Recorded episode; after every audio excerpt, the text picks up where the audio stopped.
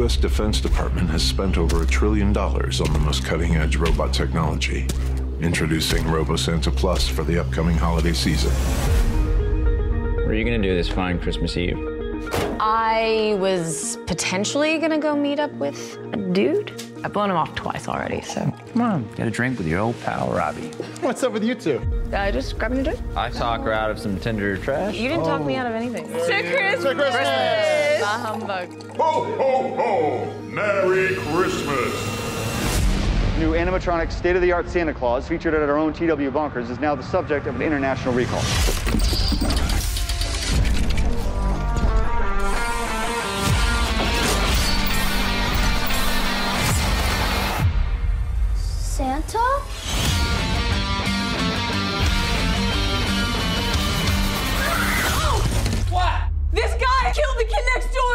Is this our our Santa Claus? Yeah, it is. To whom am I speaking? Well, for tonight, I'm Mr. Scrooge now. What is it that you want exactly, Santa? I want you to put down your weapons. I want you to let this family go. And then I want to find my reindeer and I want to continue delivering my presents. All right, who the hell are you really, huh? Some security guard who's watched too many action flicks? Some loser ex-cop stuck in a mall playing dress up with fat kids pissing on your lap? Stop me when I get it right. It's a little more complicated than that. Not to me, it's not. Because I want to make it my personal mission, my holiday to-do list, to find you and to end you. That is a terrible thing to want for Christmas. Maybe you and I should discuss that in person. Santa Claus is coming to town. Oh,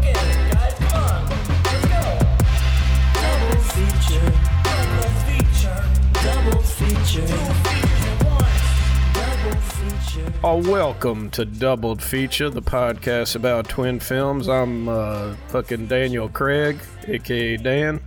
And I'm Max Craig. Oh, you're doing the same. Okay. we didn't discuss that. I don't know how much of a loop I threw you for.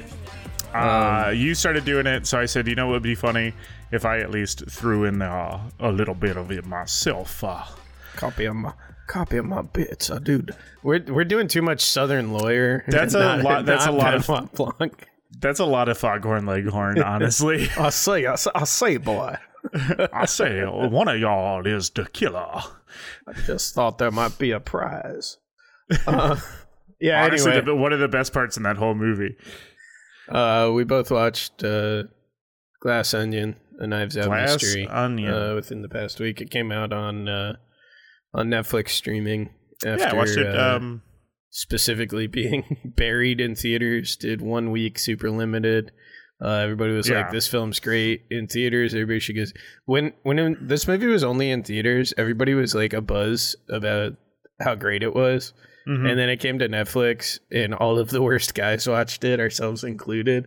And Yeah. everybody's like, "Yeah, this is fucking stupid. We should do discourse about it." And that's Yeah, a big. it's, that's a uh, big part of why you wanted to bring it up. Is Ben Shapiro? yeah, uh, him just.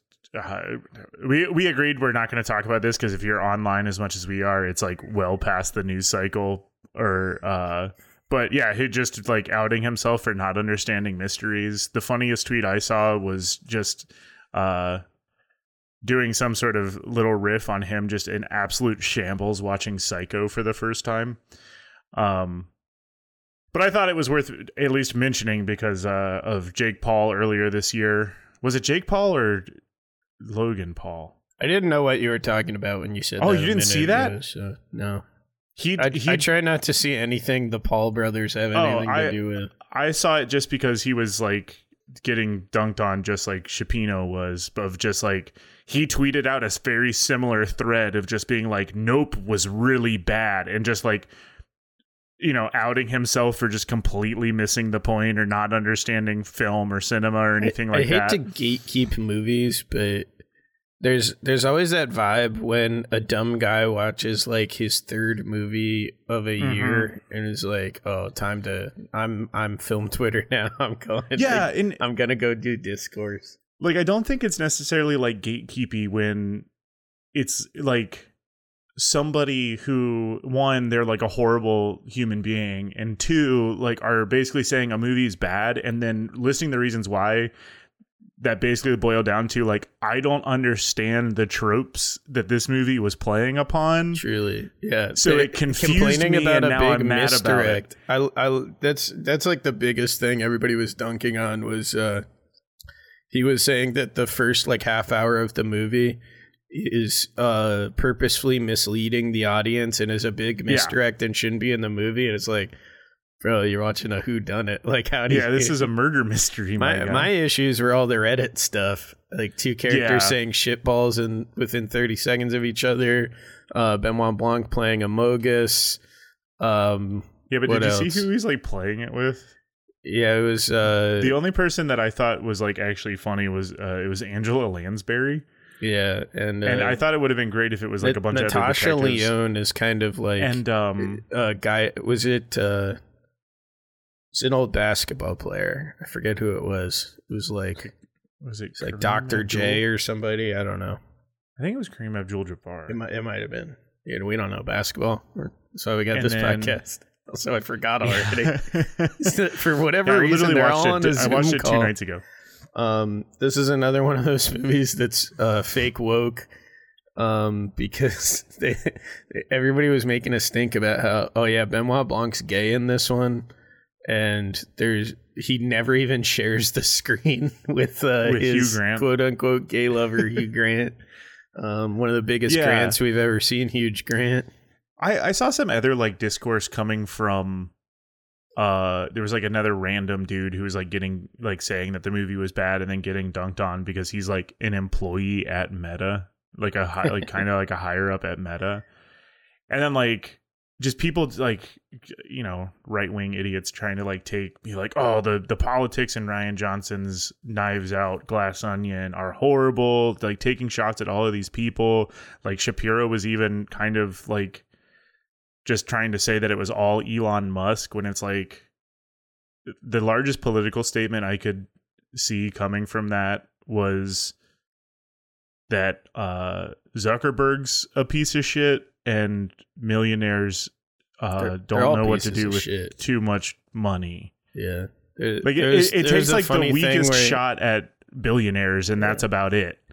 Well, I mean, it it it does dunk on Musk in the it's just presenting a flamboyant millionaire as a dumb guy, billionaire as a dumb, Yeah, just yeah. a dumb fucking idiot.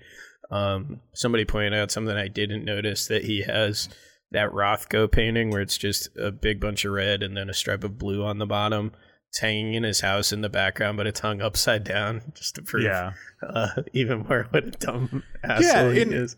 and I, like I thought it was like great. Like you know, I, I'm sure some people were bothered by uh, or found the twist kind of lackluster. I guess I don't know. Like how spoiler spoilery do we want to be about it? I don't think we need to say the twist really. Okay.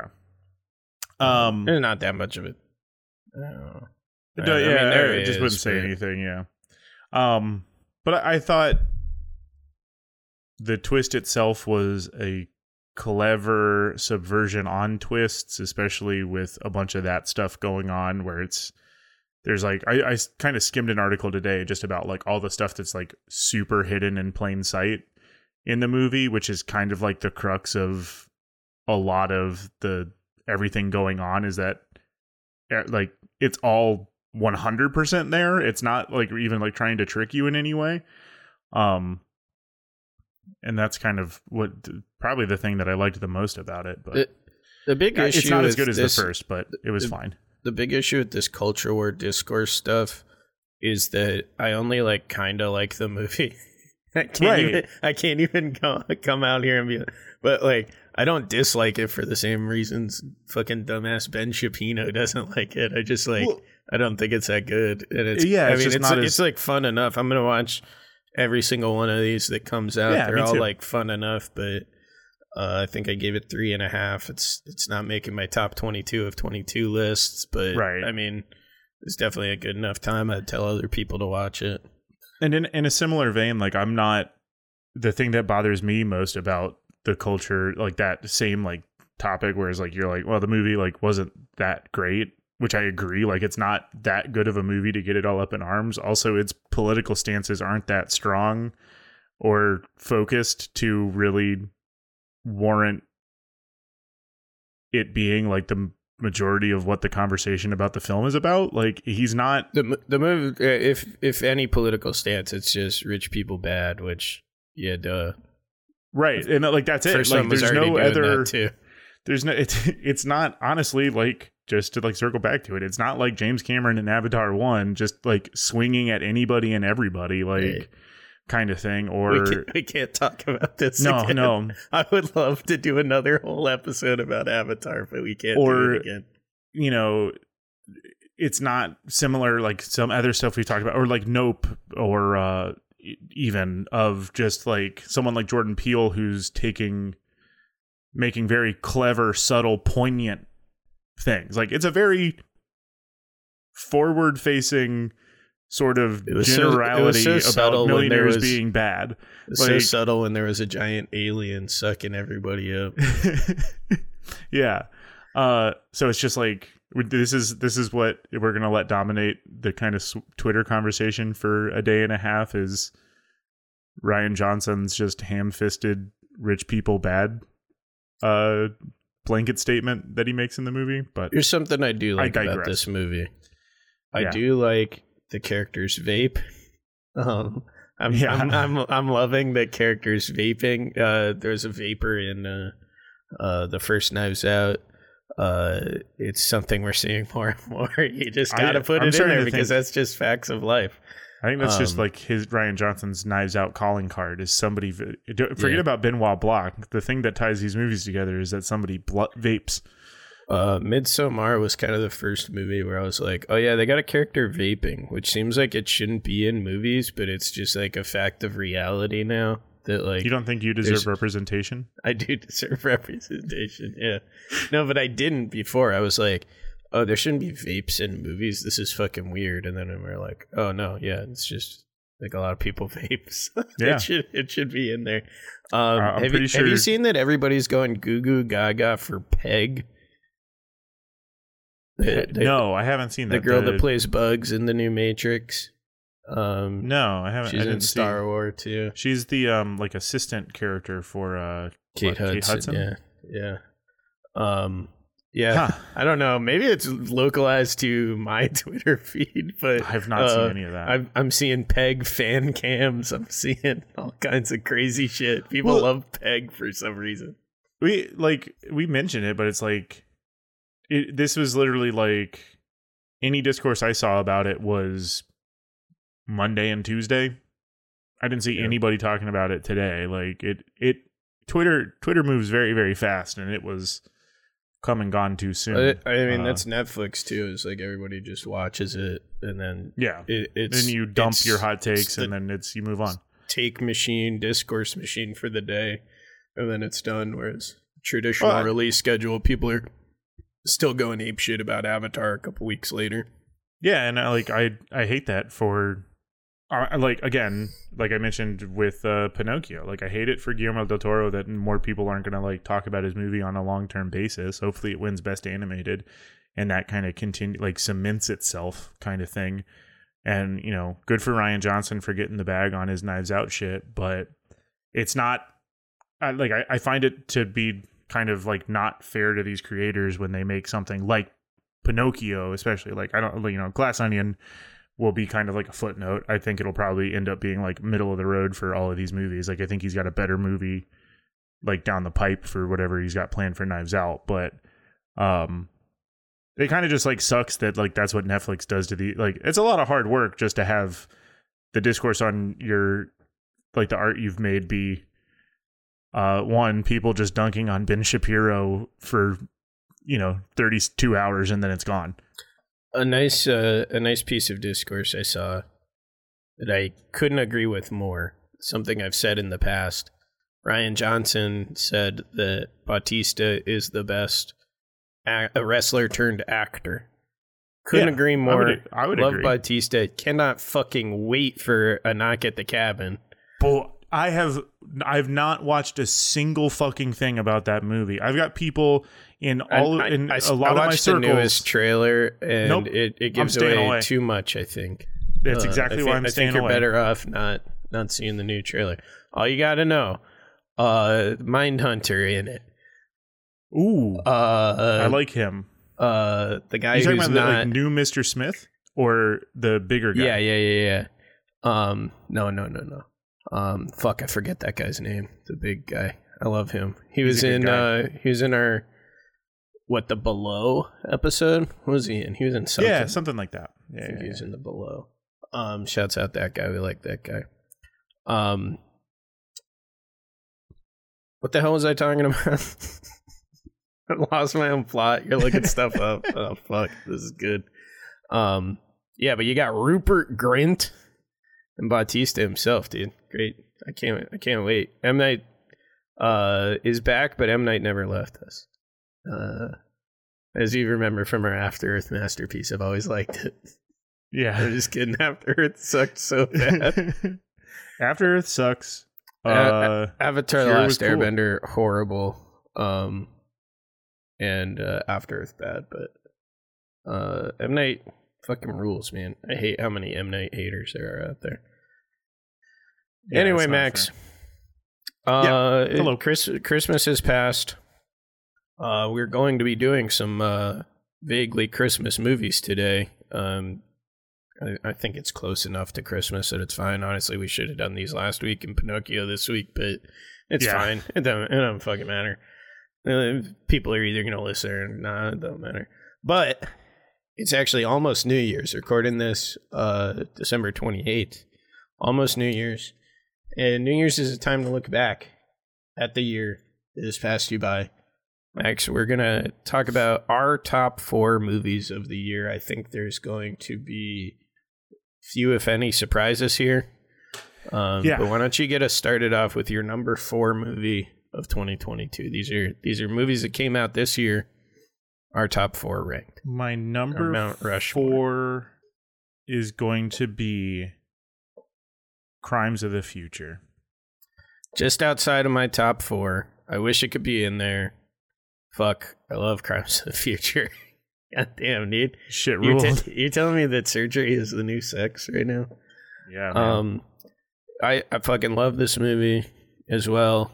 Um, gets a little sloppy at the end, but Ju- vibe just is out, incredible. the two movies just outside my top four are The Northman and Nope. Oh, those are way down on my list. You got Northman at seventeen. I, didn't, wa- I haven't watched a lot of t- new movies. yeah, I know. I've got some Um, in there. I yeah, I wish I wish I had room for uh, Crimes of the Future. um, I'm gonna put a placeholder on my four because I'm pretty sure this is my n- number four. It might even be higher. Um, I really need to rewatch it, but I've changed up my own list mentally a little bit right here and now. Unfortunately, I'm not going to put Mad God in my top four. Um, it's probably going to be in your top four, so we won't talk about it right now. But not that much of a movie. Movie. It's more of a more more of a visual feast. Uh, so squeaking in at number four, the movie, the first movie that really made me think, oh, movies are back. Power of movies are back. Movie magic is back. None other than Top Gun Maverick. wow. I'm sorry, I kind of just jumped in there. Did you want to say anything else about Crimes of the Future? No, that's it. I, don't, Great- I, I think we movie. can Don't move eat- through all of these pretty quick. Don't eat plastic. Because a lot of these Um, we've talked about already and what you've been watching, so you can go back and Yeah. find them. Yeah, go back. Uh, Top Gun So, yeah, Maverick. dig, dig through all the episodes we've done this year. Top Gun Maverick, great. Uh, passing of the torch. Uh, seeing. Did, did you get the uh, Tom Cruise uh, jumping off the cliff uh, intro thing in your Avatar Ahead of showing? Avatar. Yep. Yeah. Sure did. Yeah. Love yeah. to see that. Um, he's he's maybe a bad guy. I think we've discussed on Mike before. He's probably a bad guy, but uh, possibly the greatest movie star we've ever had. Mhm. Um, this movie's incredible. You got a little. I gotta got watch it. You got a little rooster. It's on Oh, Paramount man. Plus now. I can't believe if if it comes back into theaters, bro. Theatrical experience. seeing that, seeing that opening weekend packed theater. God Yeah? damn. God damn. God damn. Oh, yeah. Max, what you got for number three? Number three, I got Guillermo del Toro's Pinocchio. I love Oh, that wow. movie. I loved that little movie. Homer pick. It is a Homer pick. Absolutely Homer pick. Uh, Nothing wrong with that. It's it's in my list. It's it's I got it way down Uh, at eighteen. I'm putting him up top of everything. Uh, a lot of honestly, like I just I also love that style of like stop motion animation with like the puppeteering and like all of that. I don't know So, if like- we conveyed enough in our episode just how fucking sick it looks. Yeah, it's incredible. And then like like watching the little like behind the scenes thing where they talk about how like Pinocchio's like head is only half finished, like and they literally thought about because like Geppetto comes home and drunkenly carves him, so he's only got like one ear and some of his hair done, and the rest of it is just like unfinished stump. Like all the like little details and stuff, like But the stump is the hair. yeah, well, it is, but it's all messed up, and he doesn't have an ear on his left side. How Um, many movies can you say Mussolini is voiced by Tom Kenny Right, and exactly. orders the execution of a small boy in puppet form?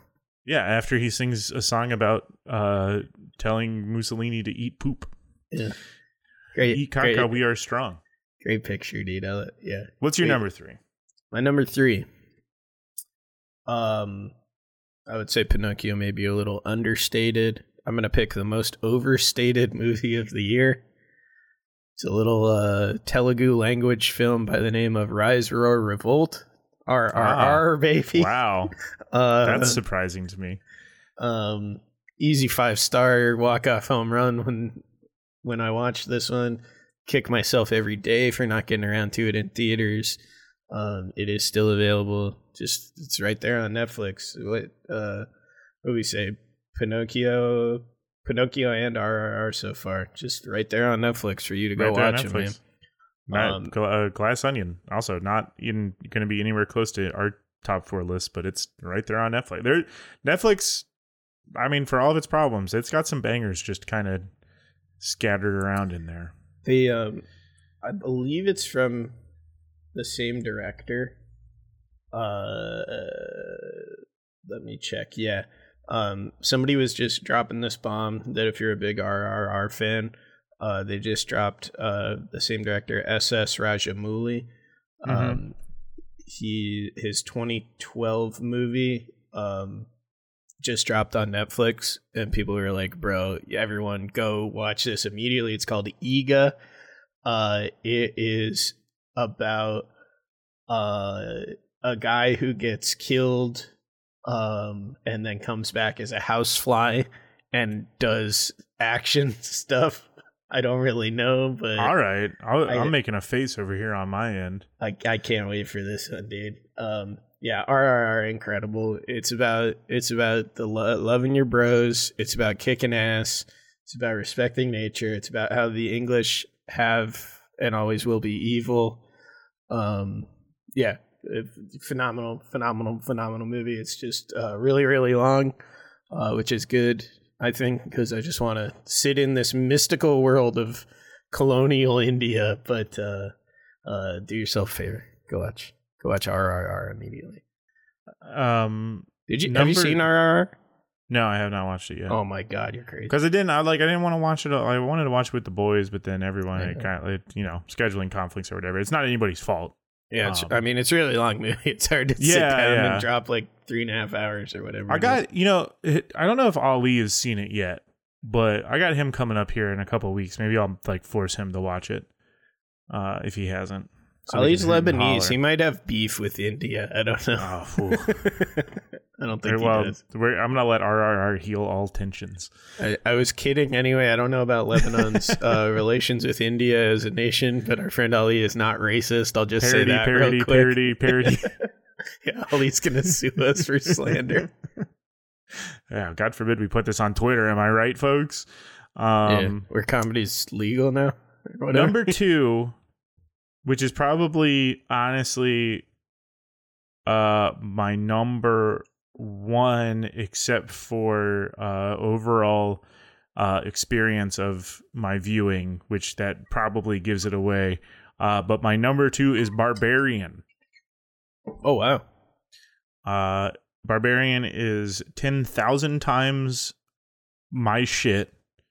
Uh, it is uh everything like it is very much a lot of stuff that I'm looking. I mean, it's basically everything I'm looking for in a lot of horror movies.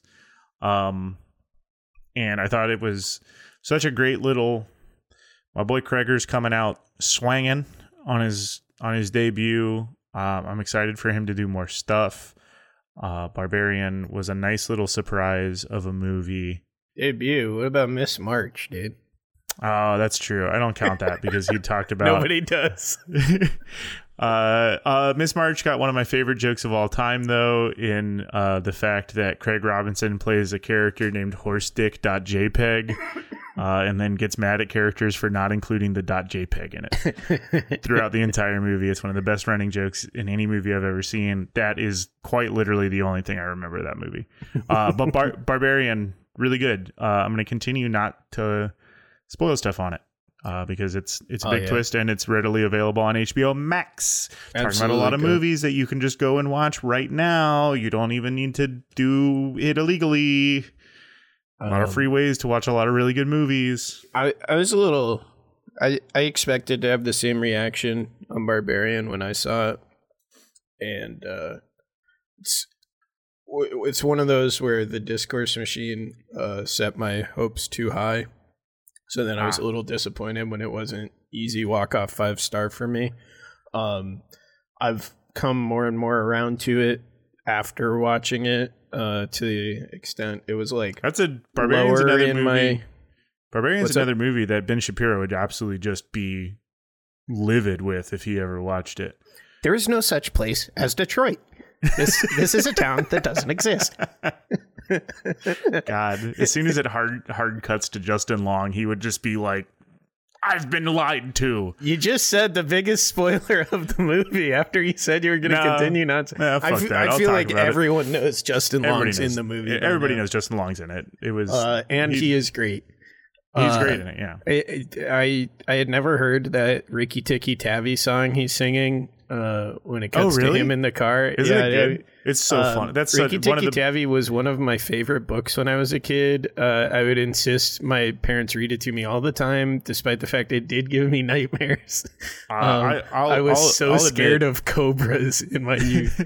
But I'll- I love that song now. I've listened to it so one of- much. One of the best edits in any movie ever. That cut to him. Uh, I full soy faced. Uh, I was if if I was not in a theater with other individuals outside of Elise, I would have jumped up and down. I would have looked like somebody just got posterized, and I'm sitting on the bench at an NBA game. I would have been. I would have materialized a towel that I'd be slapping on the ground and just jumping about. Saying ooh ooh ooh ooh. ooh. Yeah, yeah. They, Uh, this what's your is number that? um, I, I I was gonna say real quick. Yeah, Barbarian was like in kind of the lower end of my ranking, and as the years gone on, it's now my.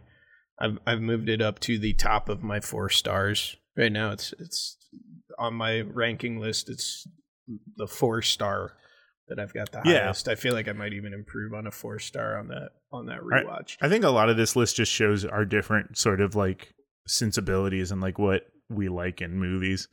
There, I have a ton of horror movies on here. It's really weird that horror movies aren't in my top four. Like I've got Crimes of the Future on here. I've got Terrifier two, Nope, Barbarian, all on here. X is at the very tail end of mine. I got Watcher on here, but X- all, all a lot lower down. I keep forgetting that X came out this year and then that Pearl came out in the same year. Like that's wild.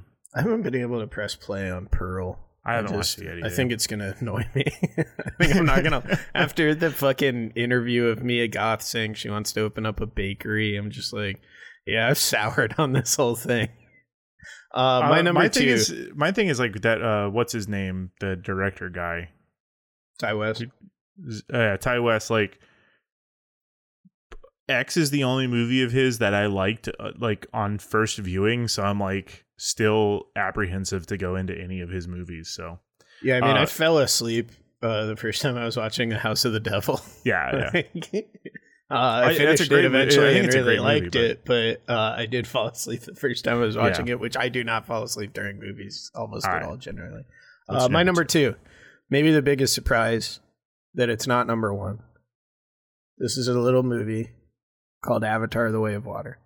Um, I'm not surprised at all that it's not number two, one. I know exactly. Our number ones are our, the same. Our right? number ones are the same. Um, I've talked enough about Avatar recently. Um, I love that people in general are are hugely into it. It's so funny that the discourse was like nobody remembers Avatar. It's been too long. Nobody's going to care about this one. These motherfuckers bet against James Cameron, and they were Okay. they were they were wrong as usual. Uh, I've talked enough about it, but I fucking can't wait to go rewatch this one. I can't wait to see Avatar three. Um, Yeah, four I- years from I- now, after don't- they finish the all the effects on the nine-hour assembly cut. It is coming out in 2024. Um, and I feel yeah, bad for we- those effects guys. no, uh, James Cameron will pay them a fair wage out of his own pocket if need be. Um, Oh, that's just gonna be enough about lot of long Avatar two. No, Max, both of- number, one with a bullet, Jackass Four. Uh, Jackass, Jackass Forever, baby. You knew it was coming.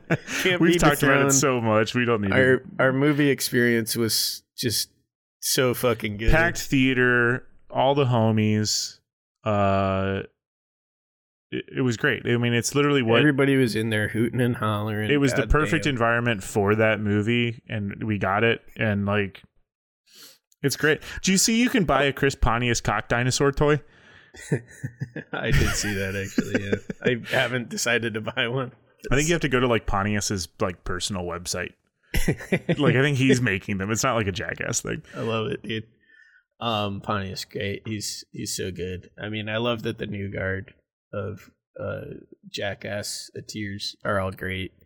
Yeah, yeah. Um, I don't know that anybody's going to like go watch Jackass Forever on streaming and love it as much as we did on that opening weekend theater experience. no. Um, but goddamn, that was that was a great time. It's perfect. can't you can't you can't Right, say you enough. literally can't ask for anything better. Like the uh, magic of the movies, baby. Um, I love Exactly. I love that I have like so many like reasonably serious movies on here. I've got like Tar and shit, and I've just got my number one on my. I'm I haven't edited the list really. Um, I've still Right. got Maverick at six, but. Uh, just got Jackass taking up two spots in my top twenty-two list. yeah, same. um, uh, great movie though. yeah, I Um, mean, you've heard us talk. Like I said, we've we've talked about every movie that we've watched this year, and movies, you know, obviously that have come out this year. So, you heard us talk about anything else that might be like an honorable mention. It's, Um, it's our Mount Rushmore of top of uh, 2022. 2022. Um, So that's our New Year's business out of the way. Shall Yeah. We get in, shall we go back? We Let's go, go back. back. a week into Christmas times. and you know, I think both of these movies are extremely light on plot, so we might be in and out of here faster than usual. Um, but You love We'll to see. say that, and then I do. and then you start. It's always be you too. I'll try to. me. I'll be trying to move through the plot, and you'll be like, you know what? And by the way, here's why. here's why Jordan Peele is so good at making movies. And we're like, how'd you get there, dude? Eh, well, I mean, you're running through the plot. I got time to sit over here and think it's stuff. It's true. I'll just be over here Um, pondering my noggin, you know. Pondering and Bondog. Um, we watched two movies, both about a murderous Santa Claus. Uh, both came out this year, uh, very recently. They're Yeah, Violent like a month or Night two and. Christmas Bloody Christmas. Um, uh, fucking, I'll go. Yeah, Violent let's start Night. with yeah. You go. Yeah, Violent Night 2022, directed by Tommy Wirkola, starring David Harbour, John Leguizamo, Alex Hassell, Alexis Louder, Edi Patterson, Cam. I don't, you don't know anybody these people. Beverly D'Angelo is also I I I recognized two people in this movie, three people. Three people. Yeah. Um, a rich family is dieharded by armed mercenaries led by Mr. Scrooge to steal 300 million the family war profiteered. Uh, young girl Trudy is one of the hostages and asks uh, Bad Santa for help. Santa reveals he was once Nicomund the Red, a Viking warrior. Santa kills a bunch of guys with a hammer, and Trudy does Home Alone traps. Scrooge tries to kill Santa because he hates Christmas and wants to end it forever. Santa uses magic to teleport them up a chimney, eviscerating Scrooge. Santa is fatally shot by the mercenary Captain Thorpe. Trudy has a whole family say they believe in Santa and he's revived by Christmas magic. Santa leaves to finish delivering gifts, his faith in Christmas restored. Movie had a twenty million dollar budget, made sixty four point one million at the box office, decently well for So far. Uh, Squeaker, Uh, it's yeah, still still, still still in there. I think uh, it's got an average rating on Letterboxd of three point three, Rotten Tomatoes critic of seventy three, and user of eighty eight. Nice, nice, nice, nice. We also watched Christmas Bloody Christmas, which I think was a Shudder original and straight to Shudder uh, from this year, like Dan already said, directed by Joe Begos. Begos. Um, I'm not really sure how to pronounce it. I've seen actually, I've seen all of his movies. Um, he's not bad. I haven't seen Uh, Bliss, but I saw VFW. Uh, Bliss is better than good. Bliss is better than VFW. VFW is all right. Um, I both Coolin and I liked Bliss um a good amount, and I think Christmas Bloody Christmas is a step below Bliss, but he's like a guy that's like on the right track. Like I, he's like one of the guys that just is like making like mid range horror kind of quality stuff, and I I think he's capable of like a huge breakthrough. But We'll, we'll get into what I think about this fucking guy momentarily. Uh, this movie stars Riley Dandy, Sam Delich, Jonah Ray, uh, Jeff Daniel Phillips. Uh, two fairly insufferable hipsters spend half the movie arguing about bands and movies until a robo- robotic Santa Claus from the toy store goes all toy soldiers and starts killing all their friends and family. Uh, final girl Tori survives, manages to get to the police station, and finally destroy the Santa Claus. That's it. That's the whole movie. That's everything that happens in it. yeah. Um. It's got a Rotten Tomatoes critic rating of 75, an audience rating of 44. Uh, while I do think that is low to me, the Letterboxd rating of 2.8 seems about right. Uh, I do not know what the budget is because I couldn't find anything for it, and um, it seems like it, it at least got a limited theatrical release because it it um, grossed about two hundred thousand, just under two hundred thousand. Yeah, that's all I see is box office, one hundred ninety thousand dollars. Yeah, Um. All right, so this is one of these movies where if it came out in the '80s, I would love it. Yeah. It didn't come out in the '80s, but it's clearly a guy who likes '80s, '70s, '80s, whatever horror. mm-hmm. um making i mean it feels like he's just ripping better movies even though there's not like direct references too much um i don't know man the amount of neon lighting that's inexplicably in every single scene Bliss like, has a lot of that too, on, so you're you're not gonna don't. yeah, vfw also has that yeah this guy has a lot of it he just makes it a lot in his movies but um yeah uh i found the female lead tori to be pretty like she was fine i didn't uh she didn't bother me in any of I, their like I got so ramblings. excited because I looked up her uh movie she's done and she's only done like movies called like Christmas Love at Christmas or just lifetime dog shit movies. Yeah. Um so I was really excited cuz a lot of times these low budget horrors uh when they have uh actors who are only in lifetime style movies a lot of times that is going to be good um this movie just fucking the dialogue just absolutely killed everything for me this these guys just rambling for the first 40 minutes of this movie about hipster bullshit. And it's an 87 Um, minute runtime. yeah they're they're saying fucking they, they say fuck so so much just like trying to emulate how cool guys would talk. It fucking sucks so much. Uh well yeah Um, like i said she didn't bother me all that much at least in the beginning She- and then i soured on her. They- everyone bothered her me. as that it didn't stop and then i came back around on her when they have the conversation back at her house where she's just saying that uh the sequels and every Yeah. single big budget every That's- like massive that's when horror I decided franchise is I the wanted best her to suffer. Uh, was when she was. i was like no this is the stuff. best uh the character see. robbie her No, let me let me pull that up real quick. So she's running. Oh. They're they're just like drunk arguing at her inexplicably fully neon lit house. Um, she says her favorite nightmare. He's he's like asking her what her favorite of a bunch of big horror franchises is. Uh, her favorite nightmare is uh, number six, Freddy's Dead. Uh, on well that was on- she's wrong about that yeah, uh, her favorite Hellraiser is Hell on Earth. Uh, I haven't seen that one, but from what I understand, uh, everything past two is pretty bad. Uh, her favorite Child's Play is two. That's the one maybe defensible one, I guess, but I mean, out and out a bad opinion. Uh, the one that really blew my mind is that her favorite alien is Covenant. Yeah. Uh, an opinion held by zero people in the world. Uh, also, that her favorite Blair Witch is Book of Shadows. Okay, yeah, I mean, you just literally started a full on fight with Kool Aid. I hope you know that. What, he he loves, loves- Book of Shadows. I, More I'll also more than I'll- the Blair Witch. Nah, probably not. Uh, but I will defend Book of Shadows. I think Book of Shadows is fun. I also like Hell on Earth. Um, but then immediately they finish this conversation and start making out for the first time, and I could not believe how much this man was selling his soul to get pussy. Um, fucking, I, god damn it! And he didn't like all he did was eat her out through her underwear. Yeah. Oh my god! it has we'll some get- of the we'll best. get back to that. We'll get back to that. some of the worst on camera pussy eating I've ever seen. Why does she still have her underwear on? Why is her Um, his head underneath her tits? She's got the shortest abdomen of anyone in the world. Um, so this movie opens up with some fake Christmas commercials. Uh, they're for malt liquor. They're for Some cream of the pies. they're actually really good commercials. Yeah, like- I, I I was pretty into it, and then uh, like THC cookies, uh, and then the last commercial we get is for about this robot Santa, uh, made with military technology for some reason, but billed as a children's toy. Um, we cut into uh, the record store that uh, she owns.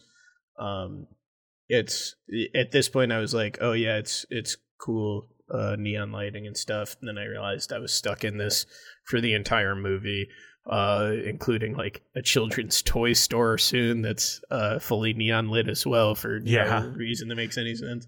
Um, but they're in like a small town. This feels like maybe like Illinois suburbs or something. Yeah, for sure. Um, and uh, inexplicably, Christmas Eve at like 9 p.m., uh, this record store is fucking packed, fucking crazy busy. Uh, she is saying fuck too much. Her name's Tori, the, uh, the like main lady who will become our survivor girl. Um, let's see. Um, what else happens? She's got a friend. At the I don't have much to say about any of this because it's just them talking. It's literally Yeah, them talking it's- for the first really 45 minutes of the movie. Yeah, she's gonna go on a date with some guy that they all make fun of. she ends up talking to her uh, employee at the record store, Robbie, who's the other kind of main guy for most of the movie. I, I hated him Um, from the jump just of this like way Yeah, too long sucks. scene of him being like just absolutely like forever alone internet guy mad that she's like going on a date with somebody that's not him kind of thing. Yeah, clearly he's into her. She just sees him as like a younger brother or something, but uh, they decide to drink together. They go visit their friends at the toy store uh, where one of them seems to work, and they stay there at night and fuck. That's also where the Santa is. Uh, really weird. All of that stuff. Uh, uh, let's see. I made a note around here somewhere that all this guy knows how to do is neon lights, synth, and fake punk ethos, uh, which I stand by. He's just trying to do cool 80s shit, but it feels uh, uh, manufactured rather than legitimate because he's failing to replicate the vibe, I think. Um, we find out the Santa robots are being recalled, but it's still at the store. They're like, "Oh, this thing looks creepy." They're picking it up on Monday, whatever. Um, yeah, I don't know. The Santa robot like comes to life. Um, now it's just the two friends are still at the toy store. He's eating her ass, uh, while Santa starts walking around. Uh, we're getting him in like POV. Yeah, he uh, gets like fully vision. fully like split in half, which Yeah. is pretty sick. Yeah. Um yeah, it sucks. Uh that's that's a little bit after just cuz we're back with our main two Robbie and Tori at the bar. Um they're drinking, arguing about how bands are bad or not bad after they cut their hair. She's doing indefensible. Um they're both doing indefensible opinions here. Uh just like the most annoying guys you could ever have at a bar. Uh scary sheriff guy shows up at the bar too. That's when we cut back and uh, Santa just comes up. He's found like a, a fireman's axe that's for some reason in this toy store, and uh, that's going to be his weapon for a while. Uh, but he just comes up behind the the dude, fucking in doggy style, uh, right as he uh, busts his little beans off. Uh, he gets uh, truly yes. The axe comes down and the man is fully split in half. Yeah. And, uh, unfortunately, right here at the beginning, probably the coolest kill in the movie, I would say. Um, Yeah. well, Matt Mercer one's okay. Um, you know that was Matt Mercer, right? Which one was Matt Mercer? The the dad at the house next to hers. Am I dropping this on you right now? He's your guy. He's not my guy. Maybe I'm blowing Uh, Max's mind. I think. That's that's not. There's two guys named Matt Mercer. That's not the Oh, same. Matt. not that's him? not Matt Mercer from Critical Role. It's a different guy. It's a different guy. Yeah. I thought he looked different, but it was just because he had like a stunt beard or whatever. All right. I thought I thought I thought I got one on you, dude. okay. Um, he's no longer anybody's guy of the week, then I guess. Um, the guy I thought he was was from Max's D and D podcast that he likes. We shouldn't we shouldn't make the same mistake of this movie and bring up better movies. We we shouldn't uh, do the same mistake and bring up. I've never listened to Critical Role. I assume it's better than our podcast. At least people listen to that one. um, let's see. So yeah, they so she's Santa then gets a hold of the lady and he's smashing her head against uh the counter, like bashing it in, whatever. Um, Robbie and Tori are walking by, leaving the bar, and they hear the screaming, and they think it's just uh their friends going to town on each other's uh, genitals. Uh, apparently, the guy has a really thick dick, uh, but not anymore. good for He's- him. He's dead as hell. That's that Um, is that is my boy Jonah Ray from the new Mystery Science Theater 3000. So Yeah, I don't know about that. um. Oh, speaking of speaking of bringing up better movies, uh, she says uh, he wants to go back to her house and watch Christmas Story. She says if they're gonna watch a Bob Clark Christmas movie, they're gonna watch Black Christmas. Uh, he asks if that's a Blumhouse movie. Uh, kind of funny for just me and Max. I think Max is shaking his head, so maybe he hates it. I Um, I I assume he's talking about the horrible uh, Black Christmas remake, which I don't even know was if that's yeah. Blumhouse. It was. okay, that makes It- sense. then, it's a funny joke if he's doing it to poke fun at her, but there seemed to be no hint at that. So it just is him being ignorant of right? good cinema.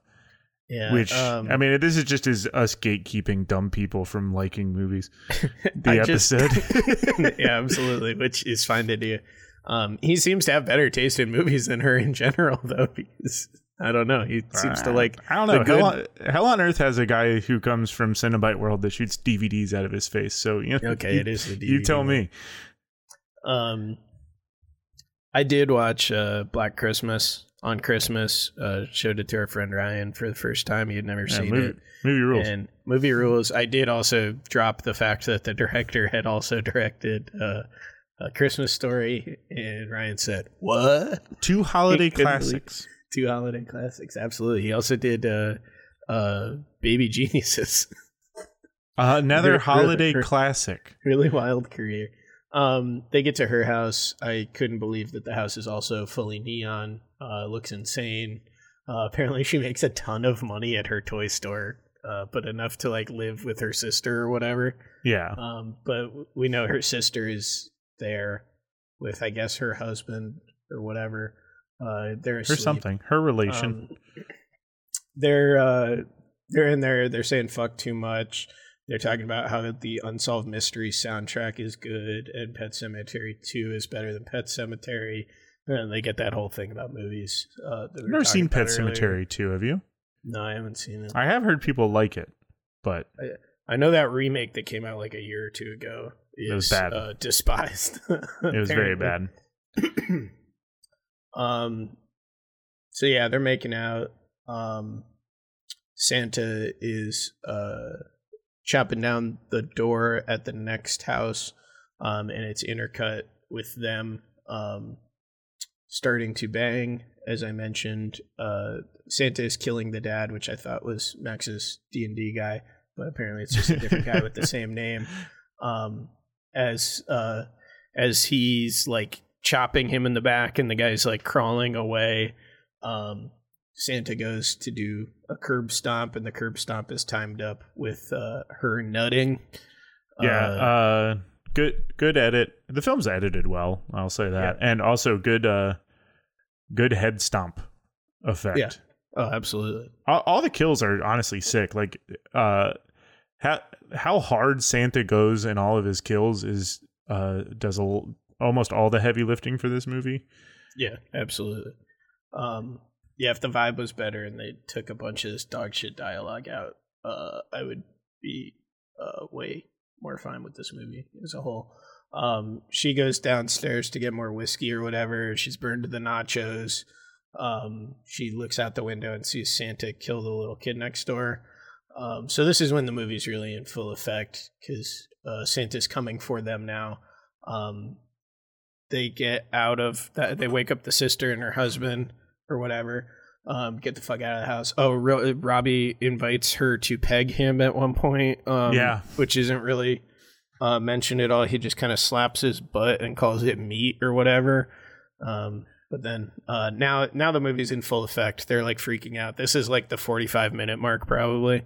Um, Something and, like that, uh, yeah. I, I don't know what happens because they leave the house and then somehow get into the neighbor's house. I, I, I kind of lost uh, the sense of space here. Um, but Santa shows up. He breaks the sister's neck. Um, I don't. I didn't see what happened to the husband at all. The the sister's husband. Um, but I honestly the- the- can't remember. I I truly think he the movie just like forgot about him or like he died almost off screen like he was the first one to get got by Santa and I just couldn't tell. Um so they escape they they get out of the house Robbie and Tori um they go to back up their car and smash into another car. Angry neighbor comes out like freaking out at them. Uh Santa uh kills that shows up and kills that guy immediately.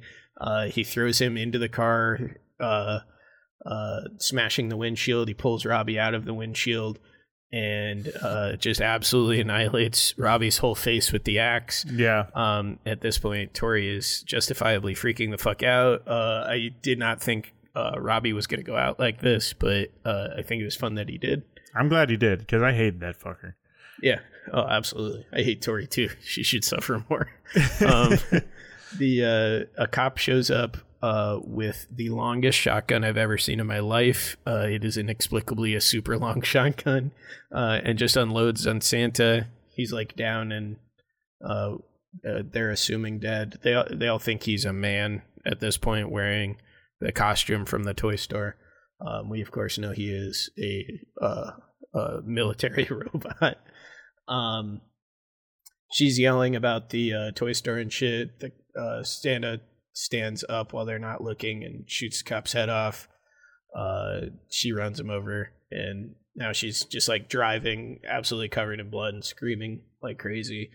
Uh, one of the worst scenes in the movie. Uh, the cops show up and get her out of the car, and the cop just yells at her a whole lot. And this guy sucks. This is something you talk about a lot, where a character is inexplicably mean.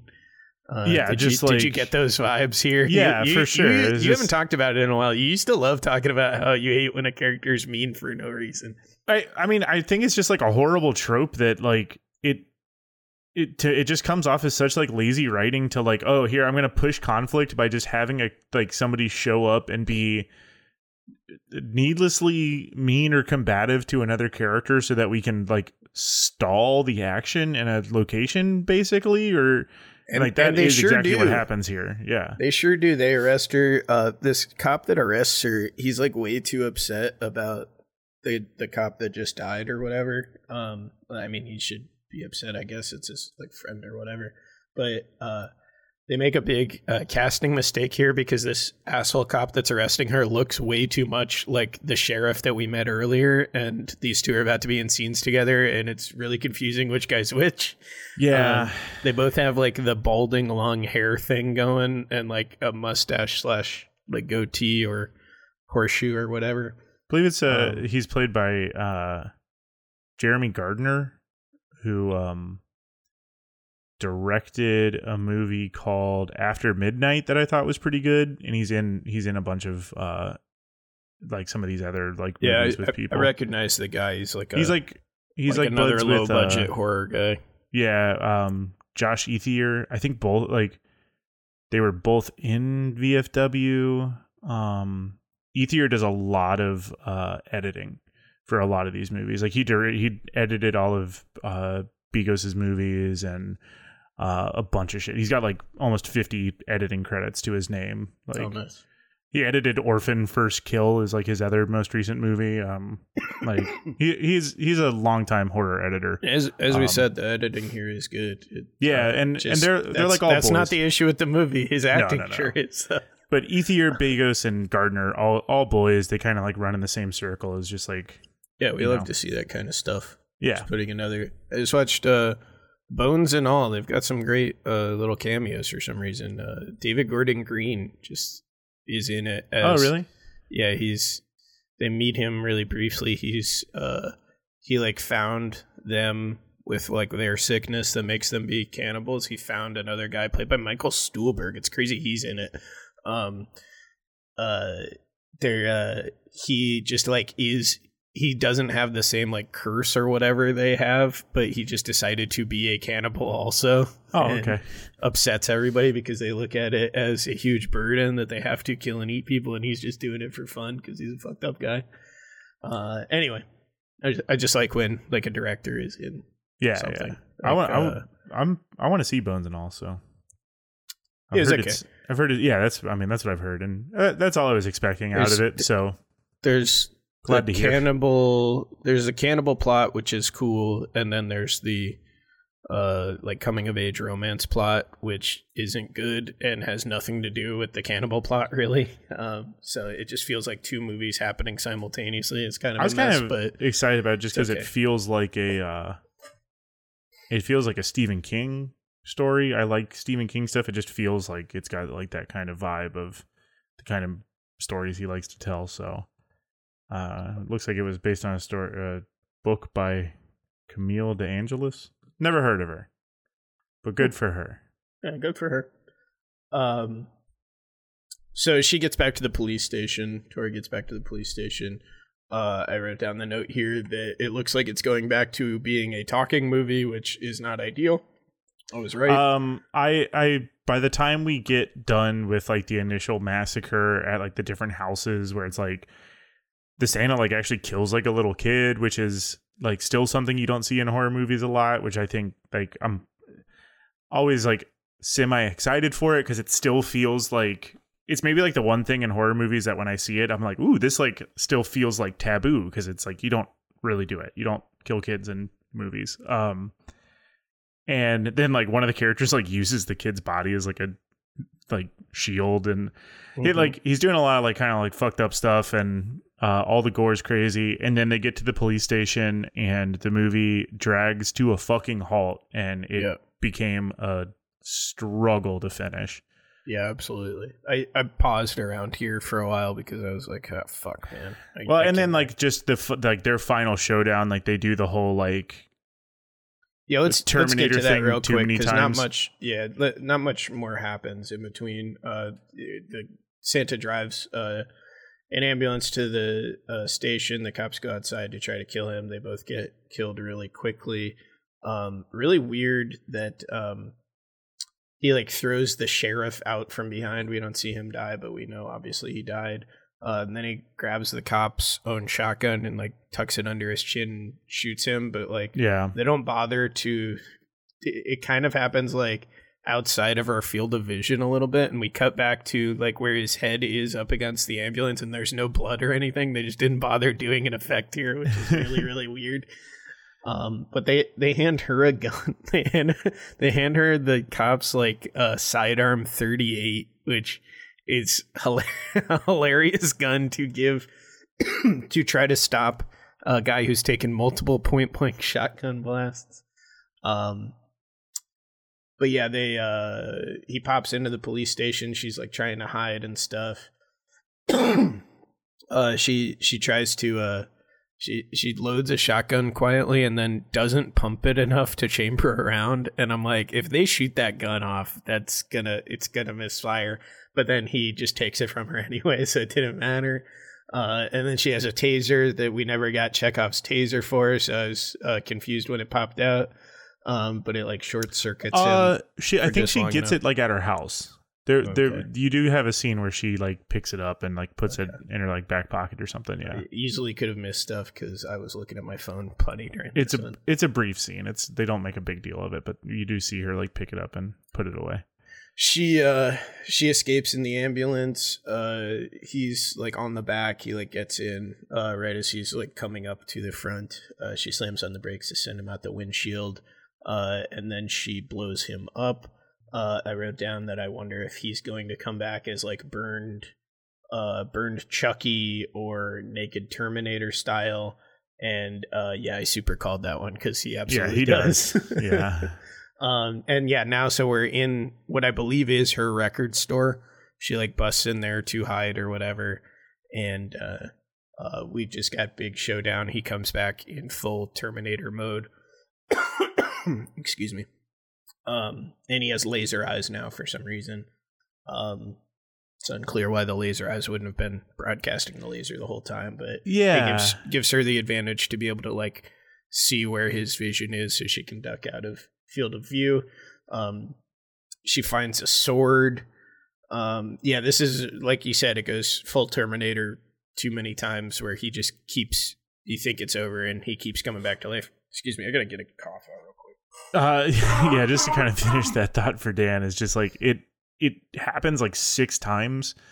Like it's not Yeah, like it's we're just like so totally. it's too many times. It's way too many times, and like at this point, like even for an eighty-seven minute runtime, like again, by the time we get to the police station, it's like that we needed that to be like the final thing like just th- them like fighting outside of the police station i don't know why they needed to go back to her record store and do all kinds of different it needed shit. to be neon lit.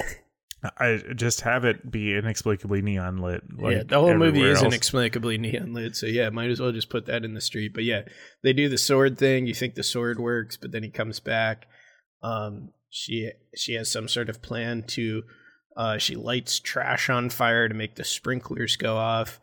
Um, but she like rolls her ankle, and just as he bef before he like short circuits or whatever from the water, uh, he brings the axe down and like chops all her fingers off.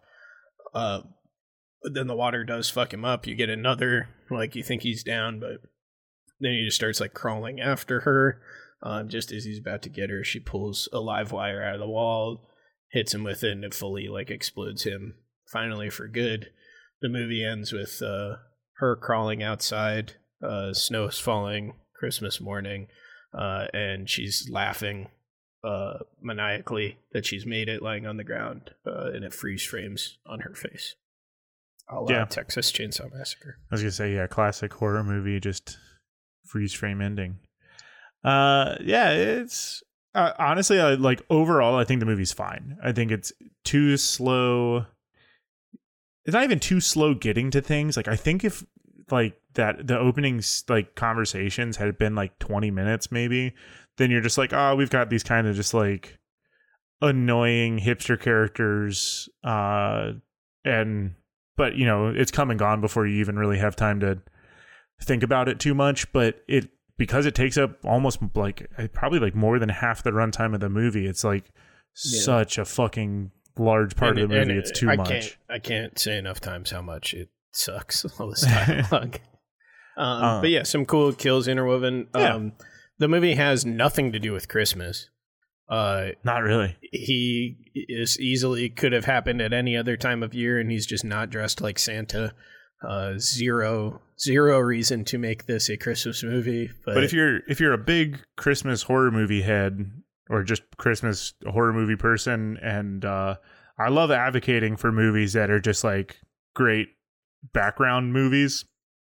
This one does it because I mean it is visually striking and the kills are top notch across the board. So if you're just like having something on the back that you don't need to listen to, like maybe you're like having like a uh a Christmas party and you got all your horror movie friends over and you're just like queued up a bunch of stuff to play in the background. This one will you know hit all them boxes for you, baby. Uh, of exactly that. It's a weird hypothetical, but I mean, I guess you're right. That, hey, that I, I think that's what like now that we're hundred episodes in to this podcast, basically, that's going to be my niche of just finding very specific niche ways for every movie we watch to be viewable. It's weird you said a niche and niche just Hey, then. keep 'em on my, your toes. My niche is going to be find Yeah. this niche. Very strange. Hey, It's it's I hate Vineyard Vines for that same reason. The the bro brand Vineyard Vines because it's you see the word vine twice and you have to pronounce it two you separate have to ways. Say, pronounce it two separate ways. Same with Sean Bean. Huh. Well. All right, you need a break. We can talk about Yeah, you want a field fact before we go to break? Yeah. He's been married to Serena Rathbun since 1986. Oh damn, true love does exist. Yeah. Did Big you know? ups. I've got a field fact for Big, you. big ups to Todd. Yeah, what's up? I got a field fact for you. Uh huh. He directed Tar.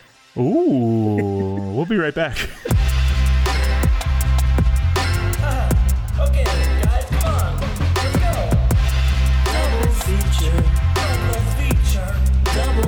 All right, we're back. Talking Violent Night, or as some people are calling it, me mostly, Christmas John Wick.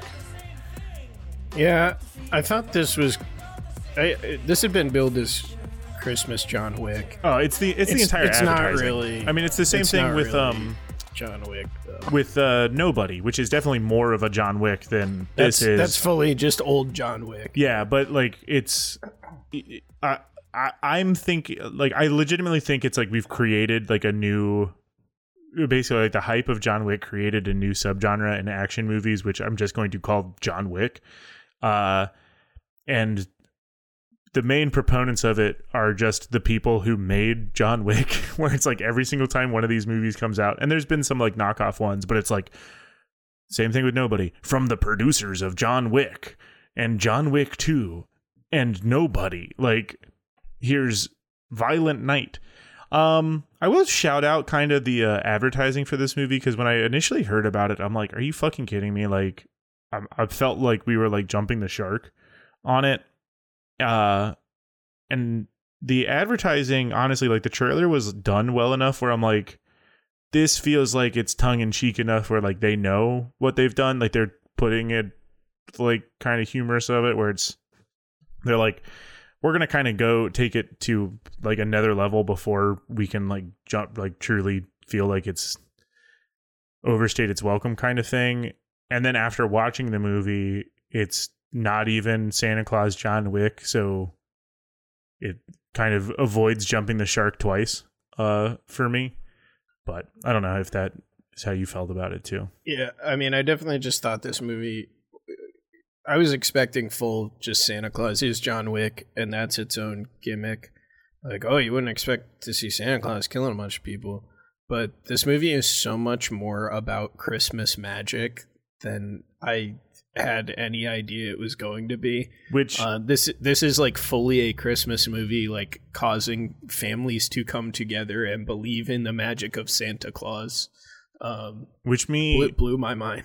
For for me gives it re like rewatchability in my mind because in future years like if i'm on a big i didn't watch as many christmas movies. Like i went hard on christmas day watching a bunch of stuff. But you know if it's a year where i'm going all in on christmas movies like i do in october for horror movies uh this one's probably going to get another play because it has such a strong like christmas vibe and message to it um, whereas if it was just Christmas John Wick, I probably would like forget about it a lot sooner. But Right. I don't know. I don't know, Dan. Dan, I Uh, just don't mo- know. Movie starts out David Harbour's Santa Claus. He's drunk. He doesn't like uh, being Santa Claus anymore. He's fully in bad Santa mode. Uh, he's taking a break, uh, drinking at a bar, uh, talking to a mall Santa about how uh, Santa uh, Christmas sucks. Uh, he's doing a thing like a we live in a society thing about how uh, all kids want video game now instead of Yeah. I don't I don't know like a fucking one of those rocking horses or something. Um, and he says he's gonna quit uh, after that night. Um, he uh he like leaves up the roof. The bartender runs up. I think she thinks he's gonna kill himself or something, and uh, he flies by on his uh, fucking sleigh and throws up onto the bartender lady. Um, it. is- I guess we should say I- that we I watch- hate service workers. It's so nice to see them finally uh, Yeah. taken to task. I don't. I don't think we mentioned that. Like we watched this together. We while I was Oh yeah, visiting for the holidays. know, we haven't done that in a long time. No, so it was the two of us and Ali and Sam and Lucas, uh, who have all been on. Well, Ali hasn't, but Sam and Lucas have been on the podcast. Uh, I'm sure Ali will be at some point. He's not really said or expressed any He's, interest. he's in always about it. said, "I don't want to." All right, there you go. uh, but yeah, we watched it all. I think that that at least got a chuckle out of most of us. Is just the because it's still kind of funny when people get thrown up on. You know what I mean? Yeah. Um yeah, absolutely. Um yeah, so yeah, my notes are kind of a little more uh rough than usual cuz we're watching this, drinking a bunch Yeah. of beers and stuff. Same. Um so I hope I can remember most of the plot. Like, I've forgotten most of the plot. We'll figure it out. Um, we cut to multiracial family going to Christmas. Uh, they don't make it clear enough that the parents aren't together at this point. Um, No, you don't really like learn that until a little later a little at later. least. Yeah. We we find out from the daughter Trudy that her wish is for uh, mommy and daddy to get back together, her family come together, or whatever. Um, but that's a good bit later on. Um, they go to a super rich house. Everyone there seems kind of evil. Uh, there's a TikTok kid, uh, uh, son of so it's it's the dad's family house of their matriarch. Um, fun fun casting of uh, Beverly D'Angelo as the uh, uh, family matriarch, rich bitch lady, uh, super rich. Um, his sister's there. She's got some hunk actor new husband or something, uh, and this super shitty uh, TikTok son who sucks. I wish I'd written down some of the shitty TikTok things he says because it's really cringe, like an adult uh, writing what they think a TikTok kid would say. Um, but yeah, we like to see Beverly D'Angelo. I, re- I rewatched um, Christmas Vacation uh, this week or last week, I guess. I- uh, yeah, I- around the I did too. holidays. So that's that's one of the better Christmas movies to me. Um, Santa's doing the same. Uh, uh, we live in a society. He's just visiting houses. Um, he's mad because everybody wants cash and video games, and every house he goes to has a million Amazon packages. And like I said, he just wants to give people like a ball in a cup or whatever. uh, Yeah. traditional Yeah. presents. Um, the little girl realizes she didn't tell Santa what she wanted or whatever. Uh, so they give her a walkie-talkie that they say she can talk to Santa. That's when the parents hear her uh, that she wants mommy and daddy to make up so they can be a family again. Um, he shows up to the very house that they are in, and he's just kind of like drinking and nodding off in a massage chair downstairs in like a rumpus room type place. Uh, and uh, all of the guests initiate their Die Hard sequence. I, I said guests, all the uh, uh, like employees, the caterers, and uh, guards and whatnot. Oh, I guess it's not the guards because they kill all the guards, but Yeah. uh, they go Die Hard. We find out they all have um, Christmas themed nicknames. I don't know why, because Scrooge, played by uh, the leader, played by John Leguizamo, uh, uh, revealed multiple times that he hates Christmas. But uh, yeah, they they quickly take over the whole house. They kill all the guards. Um, uh, Johnny Legs, uh, when he shows up, uh, he says, "Merry Christmas." Oh, I forgot. You're supposed to say Happy Holidays now. It's like okay, love, love, love. this Yeah, that's like a thing with with new Christmas movies. Uh, we were playing disc golf with Dylan, and he mentioned that in the new Santa Clauses Disney Plus series, following up on the Tim Allen Santa Claus movies, there's a similar scene of them presumably besmirching the fact that people, you know, I I don't know if they're like doing it tongue in cheek or what, but uh really fucking tired ass. You can't even say Merry Christmas anymore. Shit. Literally nobody cares if you say Merry Christmas. No, no one gives a shit. And even if they did, like, who fucking like who gives a rat's ass? I'm it's like a guy at the um a guy at the deli I was getting some sandwich meat and uh I I said thank you. I said happy holidays. It was like 2 days before Christmas and uh he he was starting to say merry christmas to me and stopped at merry crit when he heard me say happy holidays. I'm like I'm like, oh yeah, you too, man.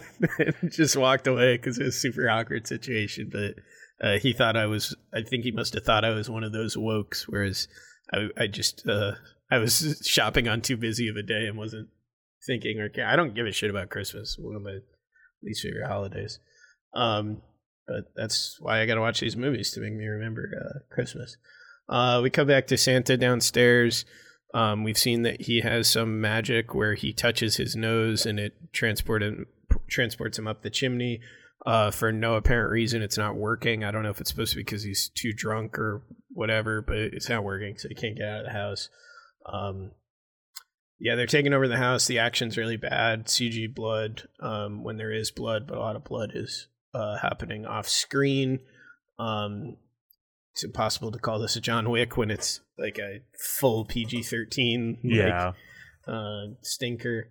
Um, there's a guy shooting a gun downstairs when he sees Santa. It scares the reindeer off. Uh, so now he has no way out. Uh, Santa's fighting a guy. Um, we pointed out that he looks out a window to see if he can jump down, and there's this giant spike for no reason. And we're like, oh, I bet that's going to come back up. And then it comes back up immediately because he throws the one guy out of the window, onto yeah. it. Yeah. Immediately impaled. uh Santa wants to leave. He like gets out of the house and he's gonna walk away, but then he's torn because he decides he has to protect the girl. He reluctantly eats a Christmas cookie and walks back in. Um we find out that the family was given money uh uh by the US government to subtly uh uh just like drop to warmongers, right? yeah, they're they're they're dropping like all of this money to like both sides of the conflict in the Middle East, um, but then they stole a bunch of the money, so uh, that's what they're there to get is uh, three hundred million dollars that they like skimmed off the top or whatever. Um, Santa is beating up a guy. Uh, he's like finding stuff in his sack to use as a weapon, but he just keeps pulling out like video game or something. He, he's like, "Did anybody ask for a sword?" And somehow he he gets out what seems to be a wrapped piece of rebar. Uh, that was Yeah. a, that was a wild thing to pull out. Um, but yeah, he's fighting a guy. Um, he manages to uh, stab a Christmas star into his eye and This plugs it in, and it electrocutes the guy so bad that his hair catches fire and he's dead as fuck. I I think he, like this is the fight scene right where he's just like dragging stuff like out of the box, right? He's like constantly like he's like searching, he's searching, he, keep- searching. he keeps trying to pull new stuff out to That's, use um, weapon, yeah. Pro- probably the most creative aside from the very last kill which i think you mentioned in your synopsis uh is probably like the most creative like santa claus thing is just like the Yeah. use of the bag and different action sequences Yeah, like that's it- fun. he like at one point like it, it's even in the trailer like he blocks like a guy trying to stab him with the bag and his like arm goes in there and he like pulls out a like the knife has a present on it and shit like Yeah. Yeah, that's uh, fun. it's a fun fun sequence hmm Yeah, there's fun enough Christmas stuff in there. Um, so he kills that guy, and now he's talking to the girl. He like gets a walkie-talkie off this guy, and he sets it to the girl's frequency, and she, uh, she realizes, oh, before she was only pretending to talk to Santa Claus, but now she's actually on the line with Santa Claus. Um, she's like guarded by armed gunmen. But for some reason, they do not care that she is communicating on a walkie-talkie. They're just somebody. not paying enough attention or something. Um, but she uh, she tells Santa like there's these armed guards, her family's like in danger, so he's going. He oh he has this.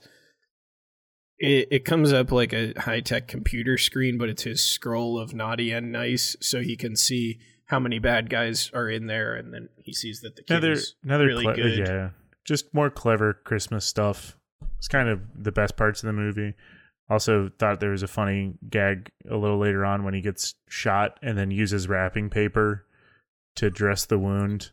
That yeah, that, I think that's actually right here. Actually, I think he dresses the wound and then is talking to the girl. But yeah, he's like uh, getting the bullet out, and then yeah, he uses wrapping paper, ties it around with a ribbon to uh, field dress his wound. That a- is, that is a- pretty good. It's around this Like- time that we also learned that of Santa's Viking origin story and his hammer bone skull crusher Yeah. or something. Yeah, we we only see a little bit of it here, and then we get a full backstory later. But yeah, his name was uh, Nicomund the Red, and he was a Viking warrior uh, who like pillaged and killed tons of people. He had a, a hammer he called Skull Crusher that he used to uh, crush skulls, and he was like the best warrior. I have no idea if this is some like Celtic or whatever. I guess not Celtic, but a, a Norse um, like Santa origin story that I don't know about, but uh, it seems just out of complete left field that he used to be this crazy warrior and now he's Santa. Like says something about how Mrs. Claus's love has made him like a nice guy now. Yeah. Um, let's see the what all happens here. Um, they're trying to find out where the money is or how to get into the safe or whatever. So they nut crack. They use a like nutcracker to uh nut crack the dad's fingers, and then they're gonna do his balls. Um, but then he yells at his daughter that Santa's not real. Um, let's see. Uh, one of there's one of the henchmen. His name's Krampus, and uh, we we all noticed that he had like blind, uh, deaf voice. Like the guy had like a speech impediment every time he was yelling. It was really weird. He, yeah, he just sounded like he was talking funny. yeah. Um, not not sure what the deal is with that. If he's a disabled guy, I'm glad he's getting work or whatever. But uh, it it confused all of us a little bit. Um, but well, uh, I think he- part of it was that like all of his lines are just like he's just like he gets like one, you know, four to five words of dialogue, and they're all yelled, um, and just yeah, kind it's of really weird. seems bizarre. But um he he decides to fuck with uh the the captives he's gonna make them give each other their christmas presents um the first one is the shitty actor guy uh gives uh the mom beverly d'angelo a pitch deck for some action movie he wants her to finance for him um she obviously hates it and the guy makes fun of him because it was so shitty uh they open uh, our main dad, Trudy's dad, uh, his gift, and it's some sort of bad note that Beverly D'Angelo reads. We don't see what it is at this point. Um, uh, I wrote down here that this is insanely light on the action. Um, this is when we get the full uh, like backstory of him and his hammer and raiding and doing all that stuff. Um, they keep uh, she keeps saying that uh, her family's been like stuff like this has happened to them in the past because they're an old money rich family and they have Yeah. this kill squad that is going to drop in to protect them. Um so we see the the kill squad like staging up on snowmobiles and stuff. Um somewhere around here let's see uh, oh yeah that's not yet sorry like i said this is uh, a little tougher to track uh, exactly because I was I was taking much more sparse notes while hooting and hollering with the boys. Also, an ambulance showed up at my apartment at some point. Uh, a lot of ambulances around here. Oh yeah, that Um, did, did did derail us for a little bit. Yep. Uh, at some point, they capture uh, Santa. They've tied him up with Christmas lights. They're interrogating him, asking him who the fuck he is. They keep calling him a gopher, which I'm not familiar with is a term of like an outside uh, entity, like fucking up their hostage situation or whatever. Um, but they think he's just like some special op guy who's infiltrated. Um, but he keeps insisting he's actually Santa. They throw his bag on the fire, his magical sack, and in the most hilarious bad acting scene in the movie, David Harbour just yells, "No, that bag was full of kids' dreams." Yeah, well- they're really trying to go for an emotional beat. I'm glad you remember that because so flat. I have a I have a note that just says "full of kids' dreams," and I was like, "We're just, I just don't even remember what that fucking is." Just Yeah, I'm gonna have to skip that one.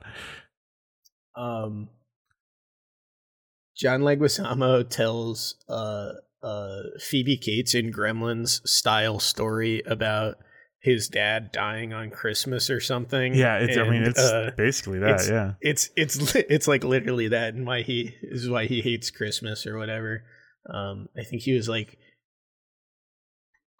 something about he was breaking into somebody's house because he was a bad kid to steal their presents, and some reason that, that mean meant his dad died or whatever. But I don't know. I forgot. It was really stupid. I hope when they make a sequel, uh, somebody cuts him off when he's uh, telling his uh, what is it? I think it's uh, Lincoln uh, President's Day story Yeah. uh, in in uh, Violent Night Two, the new batch. Um, the uh, the girl's upstairs. She's escaped from the main room at some point after her dad told her Santa wasn't real. Um, and she like drops styrofoam or whatever down uh to like make it seem as if it's snowing. Everybody's like captivated by the Christmas magic at first, um, thinking it's Santa's doing, but then realizes it's uh just a trick. Um, the actor guy gets out of the house right as the kill squad shows up, and they kill him uh, because they're in on it. Uh, the whole time they've been trying to crack uh, this crazy safe, uh, and they do crack it, but it's empty. So they start freaking out. They're gonna like they go back up to where everybody's being kept, and they're gonna kill somebody. Uh, he Santa fi- escaped at some point. He found a sledgehammer. Uh, this is when I said, "Oh, the movie's finally going to turn into John Wick," and it turns into the worst John Wick shit you've ever seen, where they add all of these kill squad guys just to be killed, and it's Mhm. just uh, in an inexplicably dark room to uh, hide all of the shitty CG and blows not landing and stuff, and he just kills a bunch of guys with the hammer, and um, we do get kind of fun because he's like did that thing you do as a kid where you lick the candy cane to a sharpened tip. He stabs a bunch of guys with that. Yeah. Then he gets ice skates and he's like slashing and uh, he uh, he cuts a guy's head off with the ice skates. That's pretty cool. Um, but it's all too dark and uh, not well shot or anything. Um, do you agree about that?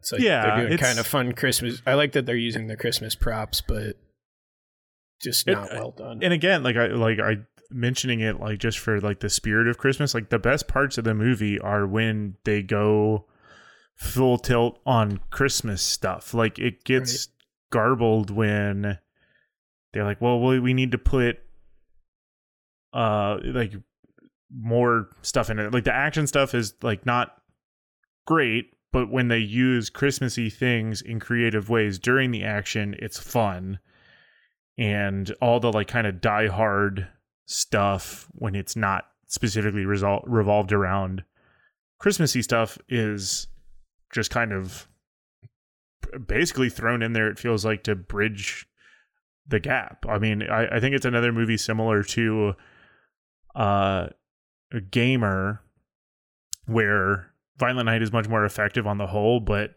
another movie that just should have leaned in more to like the tongue in cheek aspects of what the premise demands of it and Yeah. it would have been significantly more successful for it. Yeah. Um but like I said Too many like, talking scenes. I think, more like, Santa Violet- Claus being John Wick. Violent Night is very watchable. I like I gave Yeah. it like a three and a half, I think, or something like that. give it a three. It's it's fine. Um, Um, yeah, right after this, uh, Santa's now outside fighting more guys. He shoves a grenade in a guy's pants and calls it a stocking stuffer. Uh, it- he walks away from the guy before he explodes and like kind of winks to the camera and is like, "Oh, I gotta watch this, right?" So turns around to watch the guy explode. Um, but it's funny he called it a stocking stuffer, even though it's in his pants. yeah. Um, we see the daughter up in her like attic or whatever where she's hiding, making a bunch of Home Alone traps. Um, the uh, the shitty Beverly D'Angelo mom and the black wife um, overpower Krampus, eat the shit out of him. I guess he's dead or whatever. Um, but yeah, her uh, her Home Alone traps are good. She like success. One guy who like falls on the spike and stuff. She he like laughs because there's a nail sticking up and she he's like bro this is so obvious or whatever Yeah. but then uh as he climbs up the stairs she's rigged it so a bowling ball falls on his head and makes him fall down and the nail goes right up through uh like under his chin whatever like up into his mouth Yeah. um much like the end of hot fuzz when he falls on the pointy building um what else so yeah then uh she like sticks the one the lady elf whatever um bad guard sticks her to the floor and she has to like rip her own scalp off to get out of the glue. And just as she's about to shoot the little kid in the face uh uh santa shows up and just obliterates her with his sledgehammer. Um so yeah now everybody's like outside running around. Um they're trying to escape with just beverly d'angelo as like the main hostage. Um Oh, at some point, the dad revealed that he stole the money um, because they're going to kill his wife or something. Uh, he stole the money and was going to leave the family forever. Um, so he had hid it in this nativity scene outside. Um, was going to take it, and she would find out Christmas morning when she read that note that she read earlier. Um, the dad hits uh, one of the guards with uh, the nativity baby Christ. Uh, that's a lot of fun to use as a Mhm. prop. Um, then they stab him to death with an icicle. If you've seen the Lovely Bones, you know is the best murder weapon because the evidence melts away. I think I brought this up during the movie. Uh, I think everybody was confused I had ever even seen the Lovely Bones, but I love a touch of the tooch, baby. Um, uh, John Leguizamo at some point says Christmas dies tonight. Uh, very funny. Yeah. Uh, we all started chanting "Evil, Evil dies, Dies tonight. Tonight. Yeah, From all of our Um, favorite holiday horror movie, Halloween 2 from Yeah. Halloween Kills? Halloween Dies? Halloween, Halloween dies tonight. Yeah. Halloween Kills, I think. yeah, Halloween dies tonight. Um, so it's just like standoff. They they ride some snowmobiles off to like a remote cabin or whatever. Yeah. and it's Santa and uh, Johnny Legs uh, fighting each other. Um, he's like super fucking up Santa. He's like he he sees the naughty list and sees that he's on it, and um, realizes in fact this is the real Santa, but still wants to kill him because Yeah. At this point, he's Christmas thinking and, it's and still Christmas just a dies guy. tonight. Yeah, up until now, he's like, "Yeah, this is a fake guy," but then he realizes, "Oh no, you actually are Santa." and uh, um, yeah, Christmas dies tonight. Um, so they're fighting. Uh, Johnny Legs is fucking Santa up super bad, uh, and then um, Santa gets the upper hand because there is, for no reason, uh, just a fireplace. It's like an- just yeah, an sitting outdoor fireplace. outside. It's it. It looks like there used to be a cabin there that's like fallen apart. Yeah, I think that's what it the is. fireplace is the only thing that's still standing or whatever, but it's really weird set piece. Um, but it's a chimney, so Santa uses his magic holding John Leguizamo right as he's about to kill him. Uses that magic that didn't work before but works now for whatever reason. I think Touches just because there's enough belief, they they re- like everybody realizes this is the real Santa. So now he's got an influx of. It's like the end of Elf, dude. Everybody starts Yeah. singing uh, Rudolph yeah, the Red-Nosed. Reindeer, and he gets empowered and sucks them both up the fucking chimney. And uh, turns Yeah, out, dude, I love I love you- she and him. I mean, he essentially Phoebe Cates' dad's dad's is John Leguizamo by sucking him up a chimney. is- yeah, this is the coolest part of the movie. So he teleports them both up the chimney while he's uh, being teleported by Christmas magic. There's no such magic for John Leguizamo, so his body is just completely eviscerated. Yeah, it's like just- a stump of flesh is left. Behind. Basically, just like yeah, hard cut. You know, Santa shoots up the chimney, and now he's just standing on top of it, holding John Leguizamo's torso. yeah. No Um, arms really or legs cool. or head. Um, but the guy, the main guy from the kill squad, uh, shows up and shoots the shit out of Santa, and he's gonna die. Um, Beverly D'Angelo shows up and kills that guy Thorpe. Um, and now they uh, they're like, oh my god, Santa's gonna die. We've got to keep him warm. Some they they don't try to like do anything other than they decide they have to keep him warm. Which is also So crazy this- because Santa Claus has basically like one of the wildest things to me was like Santa Claus has magic, but he's also just a guy. Like he's he's not some like magical creature. He's just he was this Viking who like kind of inherited you know, he put on Santa Claus's suit a la Tim Allen basically and became Santa Claus and now has Santa we Claus have no magics. idea how he became Santa Claus. But he's I also feel like they're probably dude. gonna make a prequel where he becomes Santa Claus. I'd watch it. Um, honestly, yeah, I I'd probably watch it too. I like David Um, Harbour it's- a lot. It's, really, it's just so- gonna st- it's gonna start out with a full Northman, like uh, the the Wolf uh, clan, whatever, raiding the city sequence. It's just him, Just fully him. just destroying everybody, like raping and pillaging. One of the then, sickest uh, sequences he's of going the to year, become. honestly. Oh, it's incredible when he catches the spear, throws it back. Fucking so sick. Um. Anyway, so uh, they start burning the money to keep him Mhm. warm, and everybody's freaking out. The shitty sisters freaking out about the money and stuff. Um, but uh, then Trudy convinces everyone that they have to believe in him because he's the real Santa, and everyone admits they believe in Santa. Yeah, they just all Tinkerbell his believe ass back to life. They all start clapping. Uh, and that's all it takes. Santa's back. Um, he's he he's like, yeah, like I told you, I don't know how this magic works, um, but he's back to life. Um, at some point, Beverly D'Angelo reveals that uh, the son, in stealing the money, uh, like passed her final test or whatever, because she had stolen the company from her father. So it's like a rite of passage. So she he becomes her official heir. Um, it, it seems like mom and dad are back together now, that's nice. And uh, yeah, Santa the reindeer show back up. The note from Mrs. Claus and his original sledgehammer, uh, Skull Crusher, I think he's called, and um, a, a spare sack. Apparently, Mrs. Claus sent the spare sack uh, Yeah. for him, and uh, he gets to fly away to go finish delivering Christmas presents. Uh, pretty stupid. yeah, but Uh, it's like the fun it- enough. It is the right amount of stupid. Like it, it, they do it.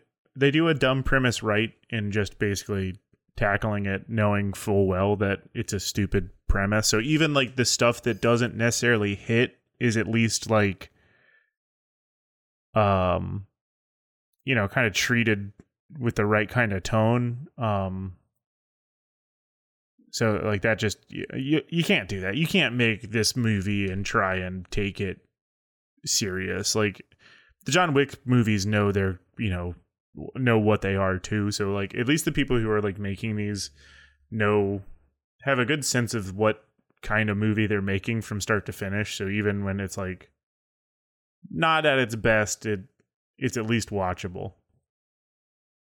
Yeah, fun. Yeah, I, I agree. Um, fun, Um, fun enough. Both of these movies are kind of fine in weird ways. Um, don't super like either one. Can't really see myself rewatching either one, but not, um, not I'm not yeah, rushing to rewatch any I of think them. I think you like Christmas movies. I do like Christmas movies. Um Yeah, I don't really like Christmas movies in general. I'm, I'm a both bit of of a the Grinch. both of these have a shot at being rewatched on you know next December uh, to get me kind of just in the spirit. Especially like I said, like I kind you know I like to save the ones that I like a lot for as we get closer and that I actually like pay attention to because they're the ones that I actually like associate with Christmas. But if I'm like trying to find something to throw on to kind of bridge the gap, fill some space, eat some time, or just kind of hang out, or if like you know somebody hasn't seen them and like, oh yeah, you want to watch that? kind of thing, I'd put it on because I didn't hate them, but uh, they're both fine, fine movies, Mhm. and that's okay. I think we talk a They're- lot they're about not- how they're we not need much movies alike like either. we no, they're not, but uh, we need movies like this. Not every movie has to be a masterpiece. Let's just get some like decent, competently. I would made argue movies. we don't need movies like this. I do. I, I think we need them. Uh, I mean, yeah, maybe not. Do what like what place do they really serve? But like, at least they're competently made, and I can't say that about every single movie that we fucking watch for this. So, uh, oh, we've watched worse stuff for sure. by a like fucking arm and a leg, dude, like leaps and bounds. Um, Dan, do we do we know what we're watching next week? Have you picked something? Um, It's your turn to pick. I picked these. Oh, okay. Well, then I'm. you guys, it's gonna be a surprise. I'll figure it out. Um, not gonna tell it is gonna be. It is gonna be a surprise when we do Austin Powers again for all of January. um, but for now, other than that, um, this has been Doubled Feature. Thank you for listening. Um, please rate, subscribe, review the podcast where you can. Follow us on social media at Doubled Feature on basically any platform you could be looking for us. Um, you can also send us an email, doubledfeaturepodcast at gmail.com. Uh, you can follow Dan on Twitter and Letterboxd. He's at Danny Jankum, and I am at Mac underscore dead on those uh, same platforms.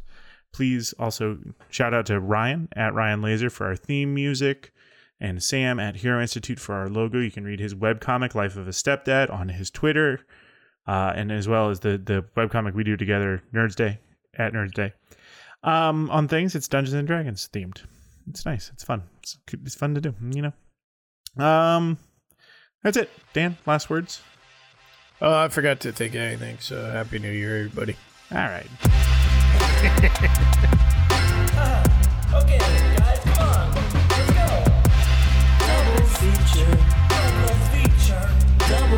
feature. Double feature. Double feature. Double feature. Double feature. Double feature. Double feature. Double feature. Double feature. Double feature. Double really not the same thing. Double feature. Double feature. Double feature. We used to each one